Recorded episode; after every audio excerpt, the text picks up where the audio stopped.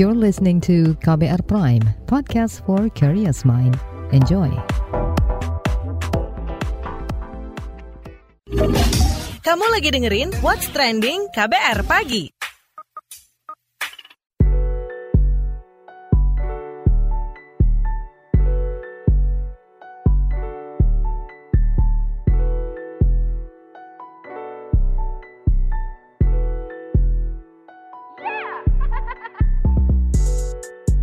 KBR Pagi, siaran pagi radio paling update. Selamat pagi, apa kabar Anda hari ini di hari Kamis 21 April 2022? Kembali lagi saya Don Brady menjadi teman pagi hari Anda semuanya. Udah pada dengar belum kabar terbaru perkara prahara minyak goreng?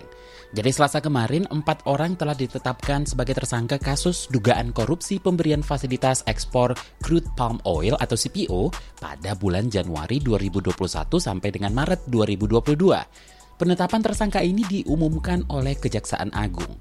Keempat tersangka itu adalah Direktur Jenderal Perdagangan Luar Negeri Kementerian Perdagangan berinisial IWW. Ada MPT selaku Komisaris PT Wilmar Nabati Indonesia, SM selaku Senior Manager Corporate Affair Permata Hijau Group, dan PTS selaku General Manager di bagian General Affair PT Musimas. Penetapan tersangka itu hasil dari pemeriksaan 19 saksi, alat bukti surat, dan alat bukti elektronik, keterangan ahli, dan barang bukti berupa lebih dari 500 dokumen. Kejaksaan Agung juga masih mendalami kemungkinan keterlibatan menteri dan pihak-pihak lainnya dalam kasus ini. Menanggapi penetapan tersangka dari Direktur Jenderal Perdagangan Luar Negeri Kemendak IWW, Menteri Perdagangan Muhammad Lutfi mengklaim pihaknya mendukung proses penegakan hukum yang dilakukan Kejaksaan Agung terkait dugaan gratifikasi atau suap pemberian izin penerbitan ekspor minyak goreng. Mendak juga siap memberikan informasi yang diperlukan dan telah memerintahkan jajarannya untuk membantu proses penegakan hukum tersebut. Sementara itu Presiden Joko Widodo pun memerintahkan Kejaksaan Agung mengusut dan mengejar para pemain dalam kasus ekspor minyak goreng itu. Sebelum kita obrolin lebih lanjut soal ini, kita dengarkan dulu komentar warganet plus 62 berikut ini.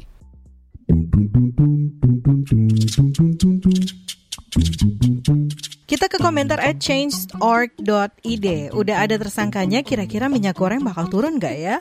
Anyway, kamu bisa dukung supaya kartel minyak goreng ini dibongkar. Tanda tangan petisinya. Lanjut at AndriXX. Bikin gemes emang itu koruptor minyak goreng ternyata maling teriak maling. Alias si Kementerian Perdagangannya sendiri yang jadi maling. Nah sekarang, buru cepet-cepet dong nih turunkan harga minyak goreng. Lalu at Raja XX harusnya ditambah lagi laporan ke Baris Krim Polri terhadap Dirjen Kemendak itu atas tuduhan terhadap para ibu rumah tangga sebagai penimbun minyak goreng di rumah. Lanjut at Partai XX, jauh-jauh hari kami udah bilang kasus minyak goreng ini masalah kartel. At Verilian XX, mustahil kartel minyak goreng pelakunya cuma satu orang. Pasti masih banyak lagi orang-orang yang ada di baliknya. Lanjut at Alesiat XX. Gebrakan Kejaksaan Agung RI di bawah ST Burhanuddin dalam membongkar sindikat kartel mafia minyak goreng harusnya diikuti oleh KPK dan Polri. Semoga KPK dan Polri bisa tajam kembali untuk ungkap kasus besar para maling uang rakyat.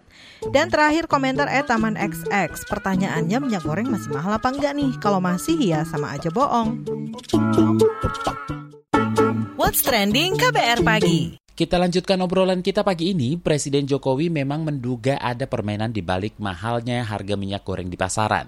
Sebab kata dia, harga minyak goreng jenis curah masih saja tinggi meski pemerintah sudah menetapkan kebijakan harga eceran tertinggi atau HET dan subsidi. Kita simak keterangan pers Presiden Jokowi di Pasar Bangkal, Kabupaten Sumeneb, 20 April kemarin. Ya ini kan masalah minyak gorengnya masih menjadi masalah kita sampai sekarang meskipun sudah kita masyarakat kita beri subsidi BLT minyak goreng, tetapi kan kita ingin harganya yang lebih mendekati normal. Jadi memang harganya tinggi karena apa? Harga di luar, harga internasional itu tinggi banget. Sehingga kecenderungan produsen itu pengennya ekspor karena memang harganya tinggi di luar. Oleh sebab itu kebijakan-kebijakan kita misalnya penetapan HIT untuk minyak curah, kemudian subsidi ke, ke produsen, ini kita lihat sudah berjalan berapa minggu ini belum efektif. Di pasar saya lihat minyak curah banyak yang belum sesuai dengan hak itu yang kita tetapkan. Artinya memang ada permainan. Oleh sebab itu kemarin dari Kejaksaan Agung sudah menetapkan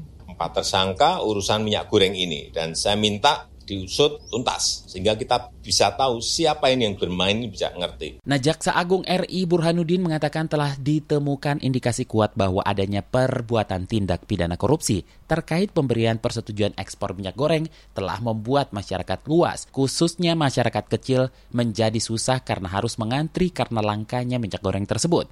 Selanjutnya kita simak penjelasan Jaksa Agung ST Burhanuddin di kantornya 19 April kemarin. Pengungkapan perkara tersebut diawali dengan adanya peristiwa kelangkaan dan kenaikan harga minyak goreng di pasaran pada akhir tahun 2021. Atas peristiwa tersebut, pemerintah melalui Kementerian Perdagangan telah mengambil suatu kebijakan menetapkan DMO serta DPO bagi perusahaan yang ingin melaksanakan ekspor CPO dalam produk turunannya serta menetapkan harga eceran tertinggi minyak goreng sawit. Namun dalam pelaksanaannya, perusahaan eksportir tidak memenuhi DPO, namun tetap memberikan persetujuan ekspor atas perbuatan tersebut diindikasikan dapat menimbulkan kerugian keuangan negara atau perekonomian negara. Berdasarkan laporan hasil penyidikan, ditemukan alat bukti permulaan yang cukup, yaitu kami telah memeriksa 19 orang saksi, 596 dokumen dan surat terkait lainnya, serta keterangan ahli. Dengan telah ditemukannya alat bukti yang cukup, yaitu minimal dua alat bukti, jaksa penyidik telah menetapkan tersangka dengan perbuatan melawan hukum yang dilakukan tersangka adalah satu, adanya permufakatan antara pemohon dengan pemberi izin dalam proses penerbitan persetujuan ekspor.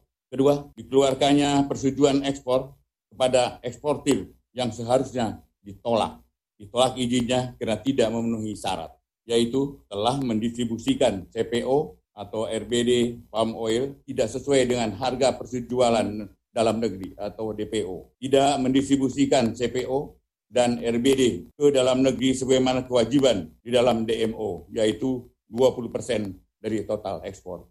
Tersangka ditetapkan empat orang. Sementara itu, Direktur Lembaga Studi Ekonomi dan Hukum, Bima Yudhistira, mengatakan penangkapan Dirjen Perdagangan Luar Negeri di Kementerian Perdagangan dalam kasus izin ekspor CPO menunjukkan lemahnya pengawasan dan perlunya pembersihan di internal pemerintah.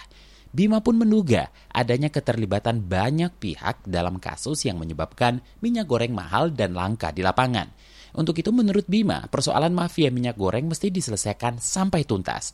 Lebih lanjut kita simak penuturannya kepada KBR.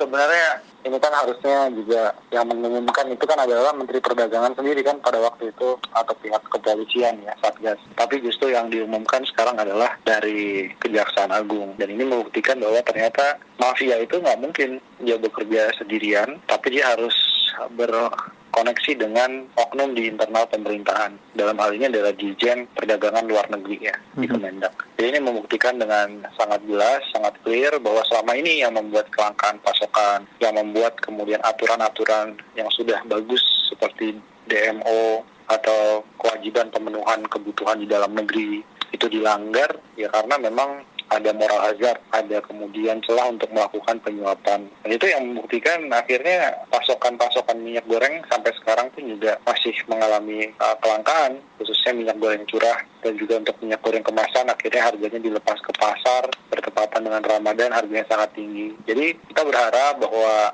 satu masalah soal mafia minyak goreng ini dituntaskan karena bukan berhenti pada empat orang tersangka. Ini harus membongkar, apalagi diperkirakan ini TSM ya, terstruktur, sistematis juga dan masif. What's trending KBR pagi?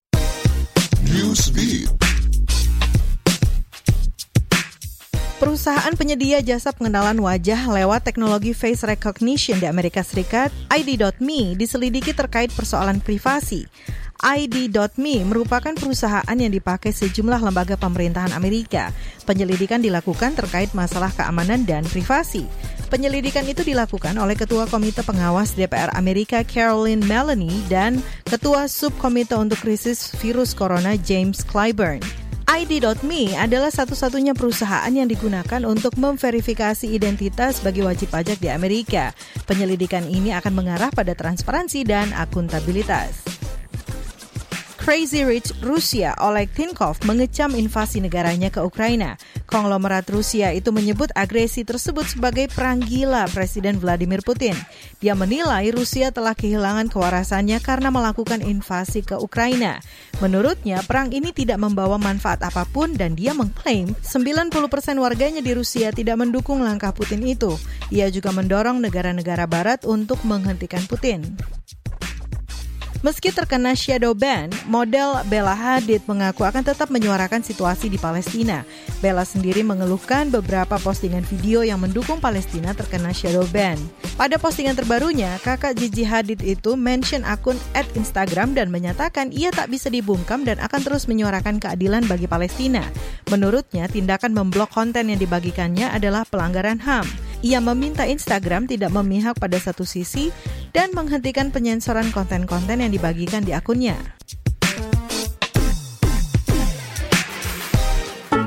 What's Trending KBR Pagi Menyoal pengungkapan tersangka mafia minyak goreng, itu yang kita obrolin pagi ini, jadi ekonom dari Lembaga Ilmu Pengetahuan Indonesia, LIPI, Maxensius Trisambodo mengatakan pemerintah masih memiliki sejumlah PR terkait penanganan permasalahan minyak goreng. Salah satunya, pemerintah harus bisa menekan angka ekspor CPO setelah penangkapan mafia minyak goreng oleh Kejaksaan Agung ini. Mau tahu lebih lanjut? Langsung saja kita tanyakan ke ekonom dari Lembaga Ilmu Pengetahuan Indonesia, Maxensius Trisambodo. Oke, tanggapan Anda nih Pak terhadap penangkapan empat tersangka mafia minyak goreng. Ya prihatin lah ya, pertama sangat prihatin ya bahwa ternyata yang disampaikan oleh Pak Lutfi ya terkait mafia, ya memang mafia itu selalu melibatkan pihak dalam lah ya, walaupun mungkin kita harus menunggu ya sampai satu ada keputusan tetap ya, tetapi dari situasi yang terjadi ya memprihatinkan lah, artinya ada satu dalam tanda petik ya permainan jahat antara negara dengan sektor swasta lah ya, jika memang nanti dalam proses pembuktian ternyata itu terjadi ya. Kita prihatin lah ya negara yang harusnya hadir dan menjaga ya ketersediaan pasokan ternyata ini menjadi satu mencoreng lah ya mencoreng kredibilitas pemerintah ya tentu sangat disayangkan lah itu komentar saya dan harusnya memang ada satu pertanggungjawaban moral dari tidak hanya pihak-pihak yang terlibat ya tetapi juga ada satu pertanggungjawaban moral dari institusi itu sendiri lah. Apa saja kerugian dan dampak yang ditimbulkan mafia-mafia dari minyak goreng dalam kisru migor lalu? Ya, kita bisa lihat ya, tentu dampaknya besar ya, karena kan minyak goreng termasuk komoditas yang sangat strategis ya. Berjuta-juta UMKM kita bergantung pada minyak goreng ya, belum rumah tangga dan sebagainya dan sebagainya. Artinya ini komoditas strategis yang menentukan hajat hidup orang banyak dan berdampak terkait dengan kondisi makroekonomi kita ya, misalkan terkait dengan inflasi ya. Kalau harga minyak goreng naik, tentu harga nanti makanan-makanan turunan ya akan naik dan ini tentu akan berkontribusi terkait dengan stabilitas makro. Dan juga yang lebih penting adalah ya terkait dengan penduduk miskin itu sendiri ya kan. Kalau harga-harga naik ya itu ya penduduk miskin bisa bertambah ya. Karena kan daya beli mereka merosot ya. Daya beli masyarakat merosot akibat kenaikan harga minyak goreng yang berlipat-lipat begitu ya. Dan ini tentu menjadi hal yang memprihatinkan lah. Jadi dari sisi institusi ya ini tercoreng ya satu kemaluan besar ya satu bentuk reputasi. Kemudian juga dalam upaya menyelamatkan makroekonomi juga kita terkendala ya. Dan ini ya harus jangan sampai terulang lah. Kalau terulang lagi ini waduh repot nanti kita ini bisa menjadi ya prihatin lah makin prihatin nih bangsa kita nanti. Lalu adakah pengaruh penangkapan ini terhadap ketahanan dan keterjangkauan minyak goreng dalam negeri? Ya tentu kan kebijakan ini sangat high cost ya Mungkin masih ingat bagaimana pemerintah menetapkan batas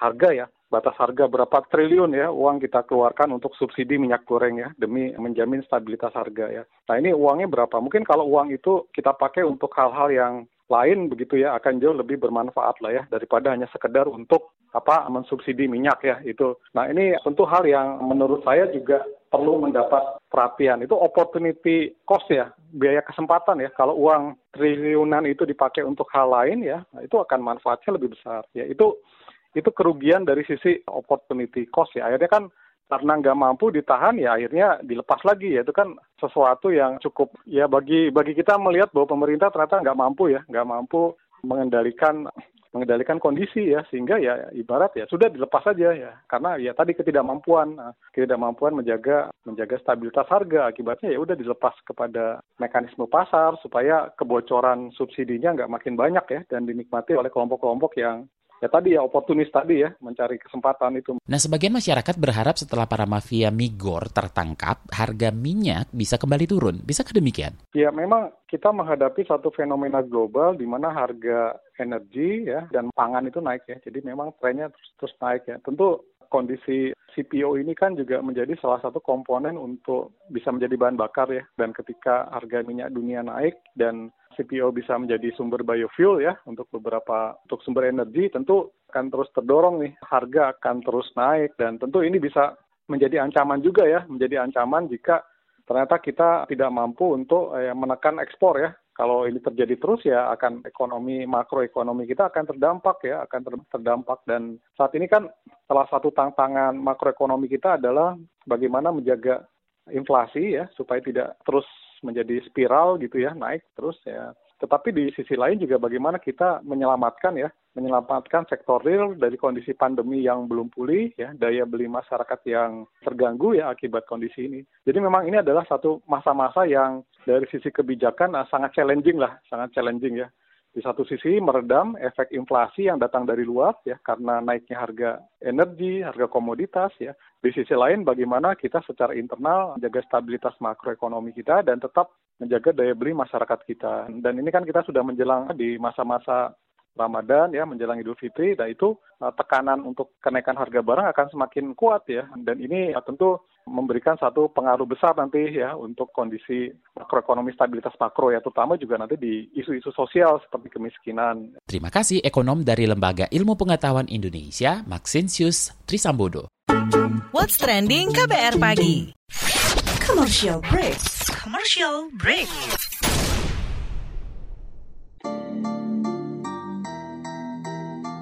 Come on yo, buat yang sukanya berhoax, you better listen to this one. Check this one out yo. Hati-hati kalau baca kabar Hoax. Jangan langsung disebar kabar yang Hoax. Kalau mau tahu kabar benar atau Hoax. Dengerin cek fakta yang pasti bukan Hoax. Dengerinnya setiap Senin yang jelas bukan Hoax. Cuma ada di kbrprime.id Hoax, hoax. Dan aplikasi podcast lainnya Hoax. Sudah cukup-cukup hoaxnya? Hoax. Cukup Jaga emosi, tahan jari, verifikasi sebelum dibagi. Saya Aribo Sasmito, Ketua Komite Pemeriksa Fakta Mafindo. KBR Prime, podcast for curious mind. What's trending KBR pagi?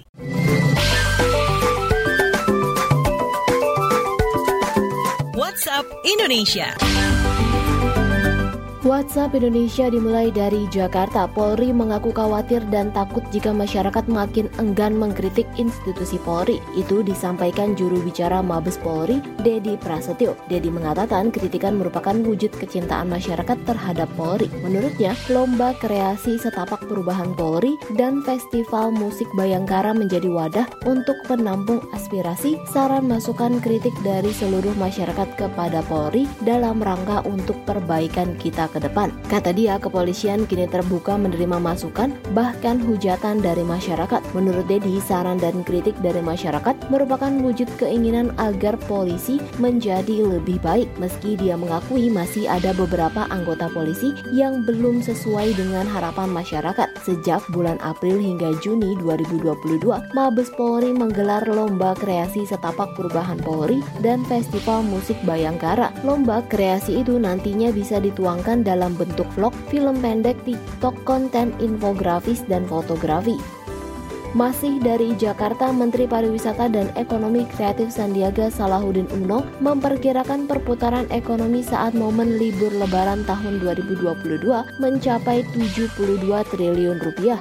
Saat weekly press briefing 18 April 2022, Sandi menjelaskan rata-rata pengeluaran wisatawan Nusantara atau Wisnus di Indonesia pada tahun 2020 mencapai 1,5 juta rupiah, sedangkan Wisnus yang berasal dari Pulau Jawa dan berkunjung ke destinasi di Pulau Jawa, rentang rata-rata pengeluarannya mencapai 900 ribu rupiah hingga 1,5 juta rupiah. Momen libur lebaran 2022 ini dianggap mampu memulihkan ekonomi, khususnya di sektor pariwisata karena tahun ini pemerintah melonggarkan peraturan dan diperbolehkannya pengambilan libur serta cuti yang cukup lama. Diprediksikan setidaknya ada 48 juta pemudik pada 2022 ini. Momentum mudik libur lebaran akan berdampak signifikan pada peningkatan konsumsi rumah tangga yang mana sektor ini merupakan kontributor terbesar pada pertumbuhan ekonomi. Men Parekraf mengatakan, momen mudik lebaran bisa meningkatkan perputaran uang sebanyak 10%